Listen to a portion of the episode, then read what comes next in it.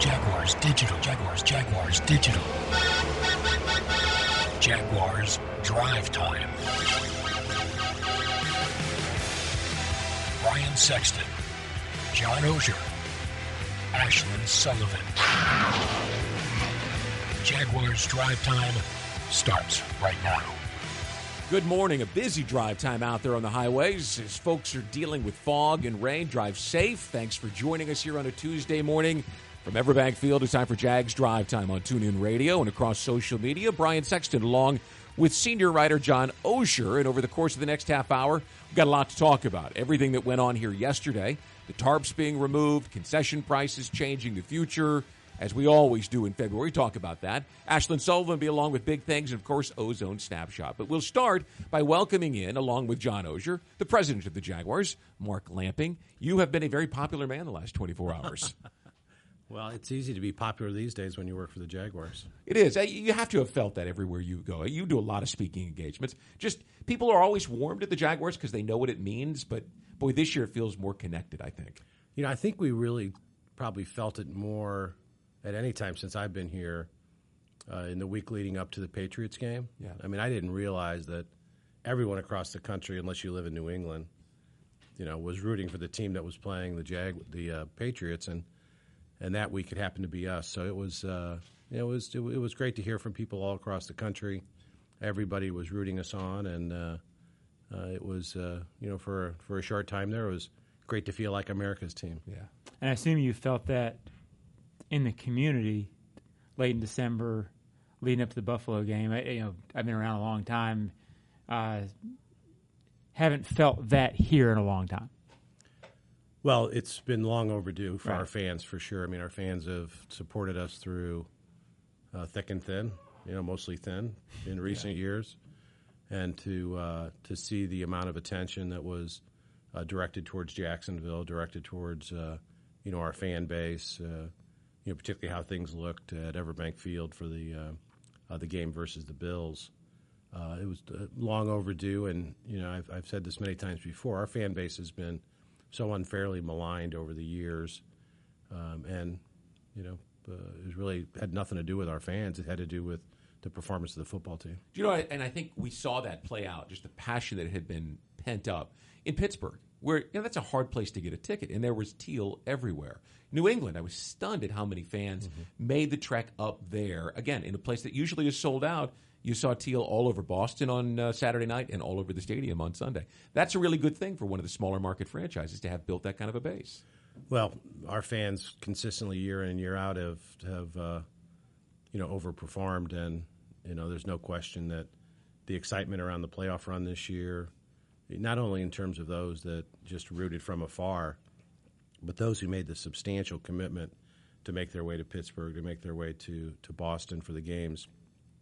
I know it. Uh, you know, it was very satisfying to Shad as he looked out in the stands and saw so many Jags fans, and I'm sure it provided a, a lift for the players as well. So the announcement yesterday that the tarps are coming off. Did you make that decision in December as things were building, as you were getting good crowds for those three home games, or did that come after the Buffalo game? Tell us about that decision.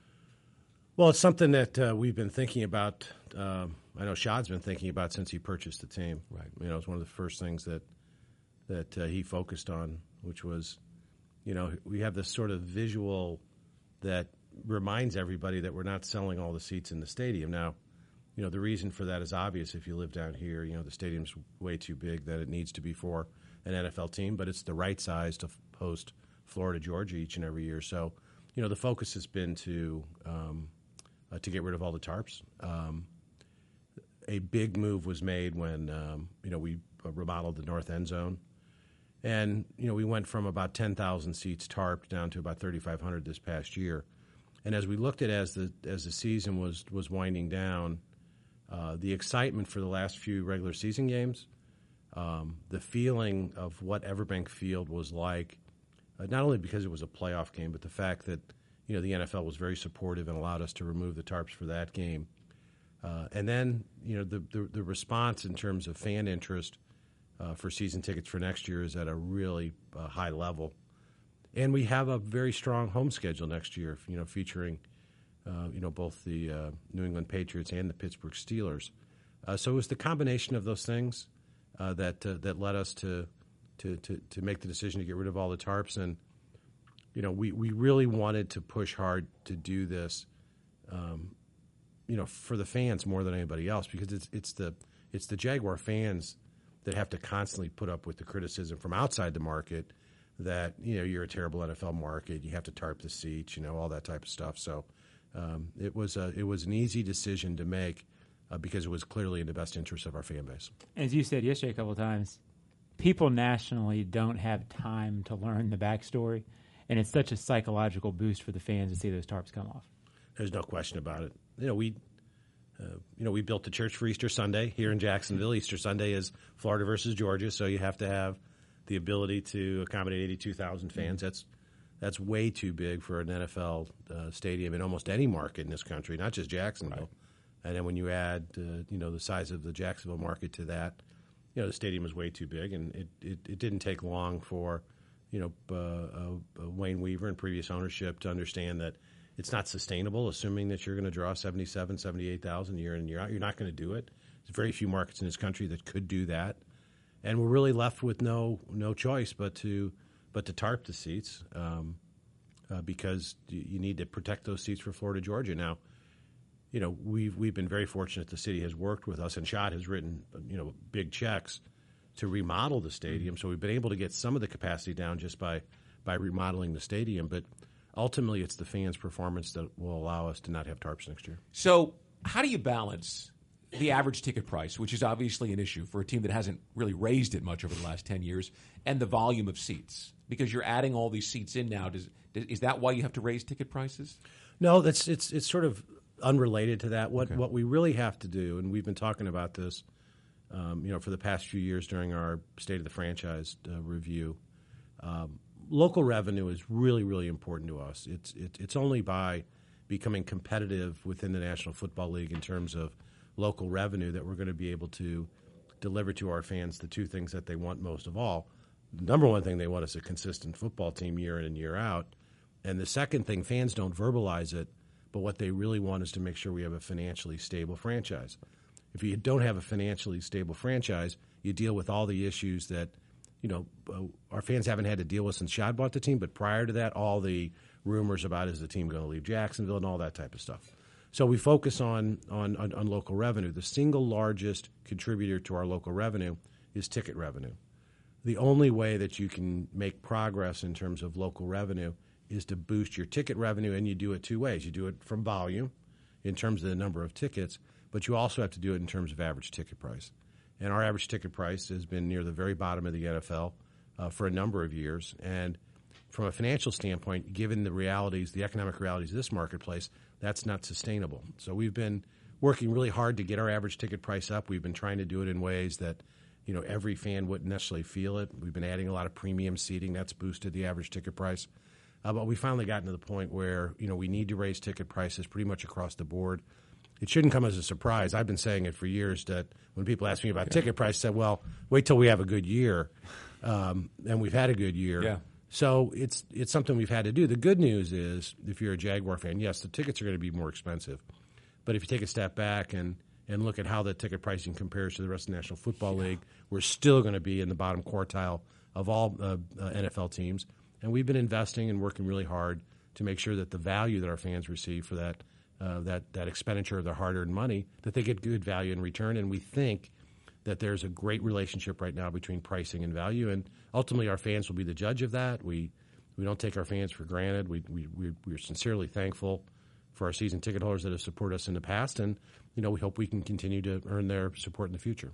Now, sitting over your shoulder right now, Mark, you can't see it, but it is a Jaguars helmet.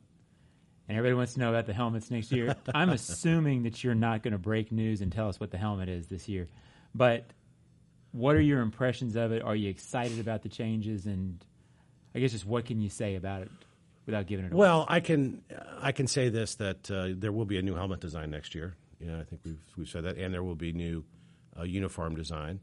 Uh, I can tell you that the color palette is not changing, so the same colors that you know fans have uh, have uh, embraced over mm-hmm. the years. You know, those colors aren't going to change. They'll right. be deployed perhaps a little differently based on uh, the the several uniform designs that'll that'll be unveiled in uh, early April.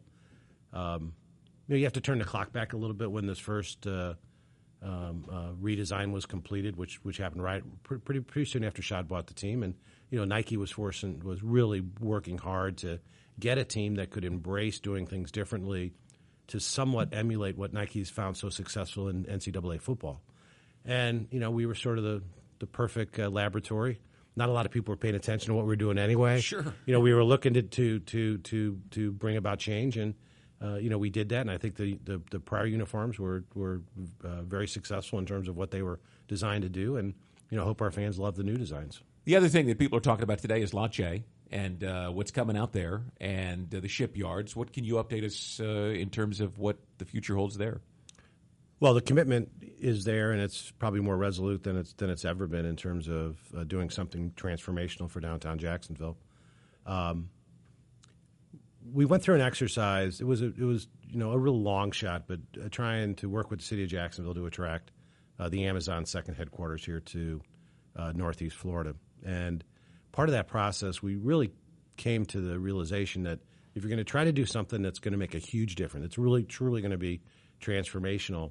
You have to really take a much broader view than just looking at the property that's along the banks of the St. Johns River. And when we went through that exercise, we knew we had to focus on all of the property around the stadium that perhaps had potential for development, and that led us to the parking lots as well as some of the property uh, that's on uh, uh, the east side of uh, of the stadium around the area called Commodore's Point. And very quickly concluded that we should really look at broadening the the amount of property that that, that we want to uh, develop. And just like we did with the shipyards, when things started going a little slower with the shipyards, it, you know, Shad wants us to keep always keep moving. So what we did during that process was we had originally planned on the amphitheater and the indoor practice facility being across Bay Street, you know, on on what would be called the shipyards property. Sure. And and because that was going slow, as the city rightfully so was dealing with pension reform, uh, Shad challenged us to find another location for those two properties uh, uh, that we could move quickly on and uh, everybody knows what's happened. We built Daly's Place and we put built a practice facility uh, connected to the stadium on uh, the north side of Bay Street. And it, by, by, the way, it was a brilliant decision. They're much better located where they are right now than where we had originally planned that they be.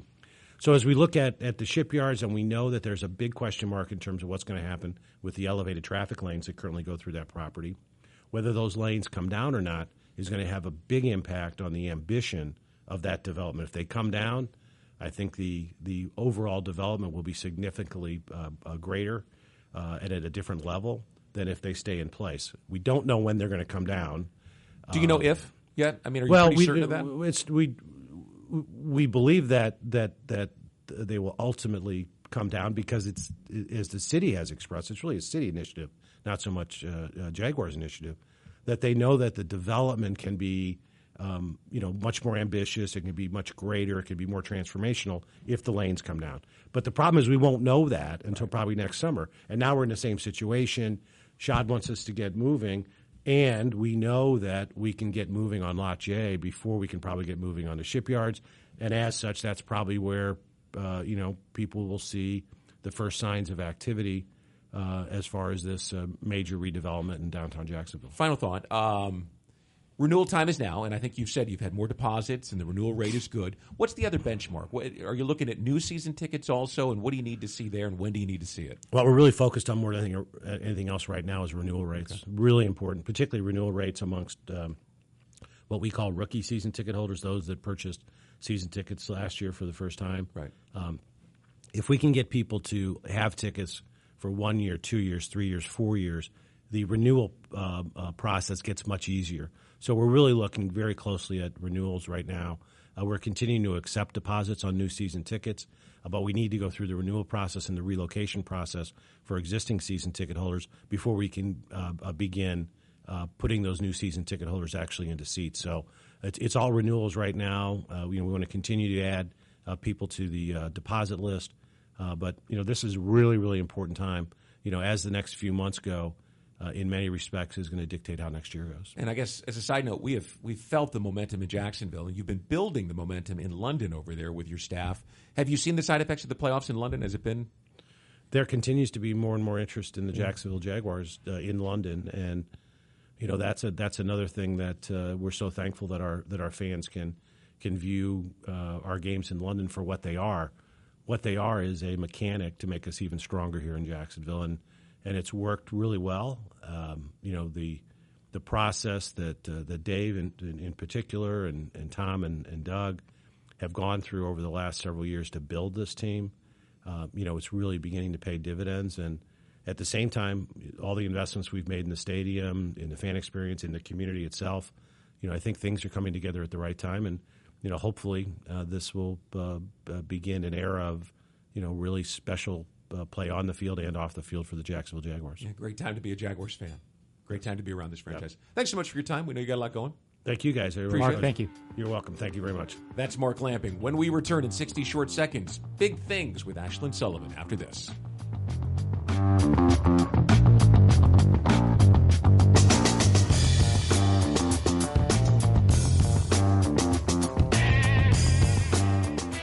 Jags fans, experience Everbank Field like never before. Visit jaguars.com slash tours and book a guided behind-the-scenes tour. Hear stories of great plays by Jaguars legends. Get up close and personal with the famous video boards and see why the Travel Channel named Everbank Field is one of the 15 bucket list destinations for any football fan. Discounts available for children, first responders, and military. Visit jaguars.com slash tours for tickets and details. See you at the bank. What do you call a pack of Jaguars? A jamboree. The Jacksonville Jaguars want to offer a big thank you to the five local companies who've made the Jaguars Jamboree a party that never stops. Everbank, Baptist Health, Dreamfinders Homes, Publix, and U.S. Assure. Each of these partners provides unmatched support and dedication to the team year in and year out and help make game day special. Jaguars fans join the Jamboree and support these companies and all the partners who support the team.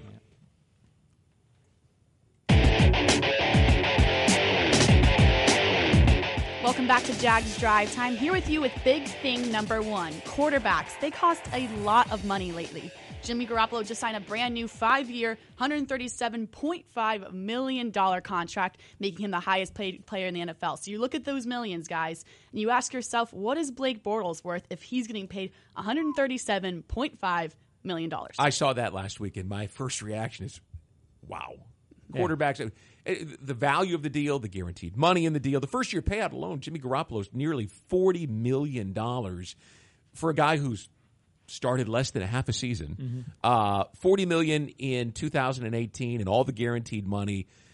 Does the quarterback money, which is insane and it isn't going to slow down anytime soon, does that impact the Bortles decision at all? Do you say because look, you got to be fiscally responsible as well as football conscious? Well, it affects it in the sense that even if you think, and it obviously really affects it only if you re sign him long term, but it affects it that even if you think, okay, perhaps Blake Bortles hasn't performed enough to be at that level, and, and the Garoppolo thing had something to do with they would have had trouble franchising him, or it was a risk for the 49ers to franchise him because then they wouldn't be able to do it again. Right. So they were really going to be in a rock and a hard place. If if he had decided, okay, you franchise me, now I want to hit free agency, it would have uh, relinquished some of their control over the situation. So they kind of got stuck in a situation where they had to do that. Well, it's not like you have a whole lot of questions based on what they saw at the end of last True, but year. you're talking five games. It's a little bit of a risk a little. because they, he hasn't gone through the league a second time. Yes, I think he's going to be really good. So, regardless, when it comes back to Blake, even if you don't think he's a 25, 26, 27 million dollar year guy from a uh, gut feeling point of view, the bottom line is if if he's a starter, if somebody else thinks he's a starter, if you think he's your guy, you're probably talking 20, 21, 20. You're talking a number that 4 or 5 years ago would have seemed insane but everything's going up. So yeah, it affects it. Well, let's look at the other side of it, and, and Kirk Cousins' name is going to come up a lot the next six weeks. Uh, four weeks actually. Four weeks from tomorrow is uh, is when decision day is essentially for any franchise that's thinking about quarterback. When you see the money that Garoppolo got, and you know what Cousins now commands as the only quarterback on the free agent market, and a guy that You only need one, and there will be several suitors. So he's going to get a fat, rich deal. Do you look at your at your roster overall and say, "Eh"? Now we've gotten to a point where it's prohibitive for us to go do something like that. Well, that'll be the million dollar question, and it it If you wanted to do that, it it feels like uh, okay, we're going to go after it the next two or three years, which makes sense. My thing on the franchise quarterback is if you're going to do that, if you're going to pay the 27, 28 million dollar range, is he a guy that is going to enable you to lose a guy or two, lose a piece of depth or two, perhaps have a slightly weaker offensive line, a slightly weaker defense, not a, atrocious either of those spots, but slightly weaker does he get you there by himself? Is he Aaron Rodgers? Is he uh, is he Brees? Is he Manning? Or is he a complementary player who's making you better along with everybody else? If you think he's B, then it's very scary to pay him. If you think he's over the top guy, and if you think that you can start having the rest of the franchise dip just a little bit, think uh, Russell Wilson in Seattle. well, you're going to have to let some guys go. Right. Think Russell Wilson in Seattle. At first, when he first started playing, I don't think he was carry the franchise guy. Yeah. Over time, he has developed where now, if you're Seattle, you feel more comfortable. Okay, we're not going to be as strong other places because we're paying him, but he can carry us. If you're going to pay that guy franchise altering money, he better be able to carry you. I don't know if Kirk Cousins is that. No. But if if you believe he is, then yes. Well, the reason that I ask you the question is is the Drew Brees situation is very interesting. See, you look He's at a the, different beast. Well, but look at look at at the situation that the Saints find themselves in today. Today, they have twenty five million dollars in cap room, but he's not on their cap, right? So, in order to get him, it's going to cost more than twenty five million dollars for Drew Brees. It just is. So they're immediately just signing him, let alone their rookie class or any free agents that they want to keep. They're immediately going to be over the cap. But if they say, well, we can't really go forward with Drew Brees, we've got to let him go. Well, then he's got an $18 million cap hit. And again, now you're talking about letting some guys go because you can't renegotiate and push that money out if he's not on the roster. It's an $18 million hit this year. Keep in mind, he's not technically on their cap right now except for dead money. So Right, it's a major it's a major issue for them because they've got to think about the next three years if they're chasing a title. But what do the five years after that become? Because we saw it here in 2002. Mm-hmm. It wasn't just about clearing the cap space, it was what you had on your roster. They were playing with guys Sunday in and Sunday out here in the early part of the last decade where we're like, it's apples to oranges. They didn't belong on the field with some of these players, and it made them uncompetitive. You got to be really careful that you don't structure your cap in such a way that you're making decisions only for the next two or three years instead of the next seven or eight years, especially with the defense that you've got. And that's why the next few weeks are crucial with this decision. Critical. Um, and I really don't have it. I think the Jaguars will get involved in the Kirk Cousins stuff enough to. Yeah, where's the threshold? On, the 12th and 13th, which is the negotiating period leading to free agency, they'll be involved enough to find out if they want to stay involved. Yeah. But I don't know where the end game is on that. And I'm not sure we'll know until that time what's going to happen. I don't think we'll have a real feel for it because I think it'll be an exploratory process that happens on those days and plays out in real time. All right, we'll take another break. When we return, a quick ozone snapshot with Ashlyn Sullivan here. Jags Drive Time on a rainy Tuesday morning.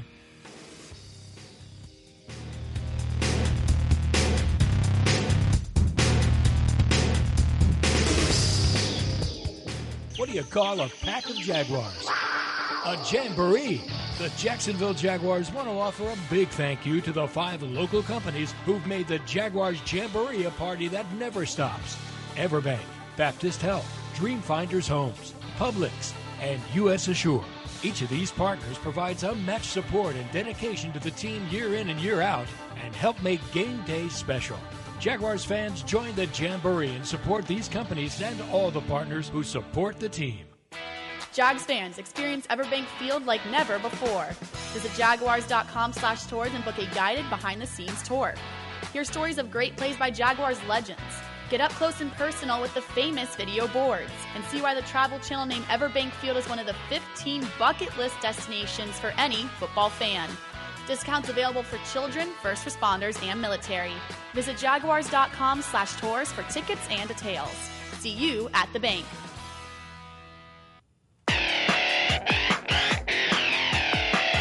Happy to be back with us on Jags Drive Time this morning. Here with you with two ozone snapshots. The first one, John, I'm real curious where you're going with this. Brian from Yulee.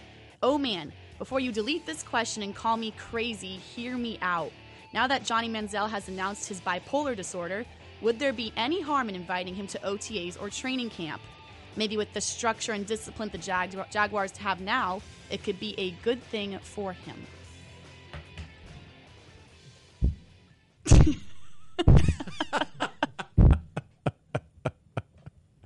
Enough said. All right, there's your answer. Okay. What else you got for us? Okay, I didn't expect to be that short. oh no, it's pretty simple. Dylan, Tulsa, Oklahoma. Mr. O, what do you think of the chances of signing either Kirk Cousins or another free agent, or letting Blake Bortles get more year, one more year, and drafting a quarterback early as insurance? Well, uh, all kidding aside, now that I'm concussed, um, it. Uh, I think if you don't go after free agent quarterback, which uh, free agent quarterback I think is Kirk Cousins or nothing. If you don't do that and you bring Blake Bortles back, um, assuming he's on the one year deal, then I would be surprised. I'm getting to the point where I would be surprised if there's not a quarterback taken in the first three rounds. Uh, just because it feels like you're going to be down far enough in the draft to make that make sense. You wonder if there's not a Derek Carr scenario, and I always throw his name out there. Oh yeah. Early second round, a guy who a lot of people liked enough things about to make it conceivable that he'd be a starter. I think, generally speaking, if you go fifth or sixth and you're a developmental quarterback guy, your odds go way, way down of that ever really mattering. It happens, but it's rare. So I think in the first couple of rounds, I think if if Blake is back as the guy, then I think it's very conceivable that you would take a quarterback of that stock, of that ability, early. And I'm wondering if you feel uh, the same the way. only thing I can add is is what I said last week, and I think that is you're making the decision now whether you're going through this window, which is open with this defense and the running game. Um, you're either going to go through it with Blake or you're not. And I, I just, I guess you could do the one year deal, and then next year you're in that position where you're trying to figure it out again, right? Right. I just don't think they want to do that. I don't. think You're not going to draft. You're not going to draft a guy to go through this window. I don't think with you. right. I mean, m- m- maybe I'm too short term, but I think they want to maximize where they are today. And I don't see that they're going to take a guy in the first round unless I just don't see it. I, I, I could see it only because of the Henne situation. I don't know that Chad is back at the money that he's been making. So at at, at some point to strengthen that room and have a young backup as opposed to veteran backup. oh backup, no, I totally get you. that could be the situation. But I'm anxious to see it play out because I don't know that we have a very good blueprint for this, and it'll be it'll be interesting to see how it does. Sure, and I don't think just to, to carry it one step further, we saw what Kirk Cousins did, was able to do in Washington and get the franchise tag and the franchise tag. And mm-hmm. they never really committed to him, and now then they had to trade and move on. I think the Jags would like to have their situation at quarterback a little bit more stable than it was in Washington. The Yeah, I would think that of would happen by the end of next season, not necessarily before. All right. Well, that'll do it for Jags Drive Time on a Tuesday morning. Thanks to John Oehser and Ashlyn Sullivan, and of course, Jaguars President Mark Lamping for joining us. We have another month to talk quarterback and go through every scenario, so stay tuned. We may have a completely different opinion next week. Maybe not. That'll do it for Jags Drive Time. Have a great day, everybody.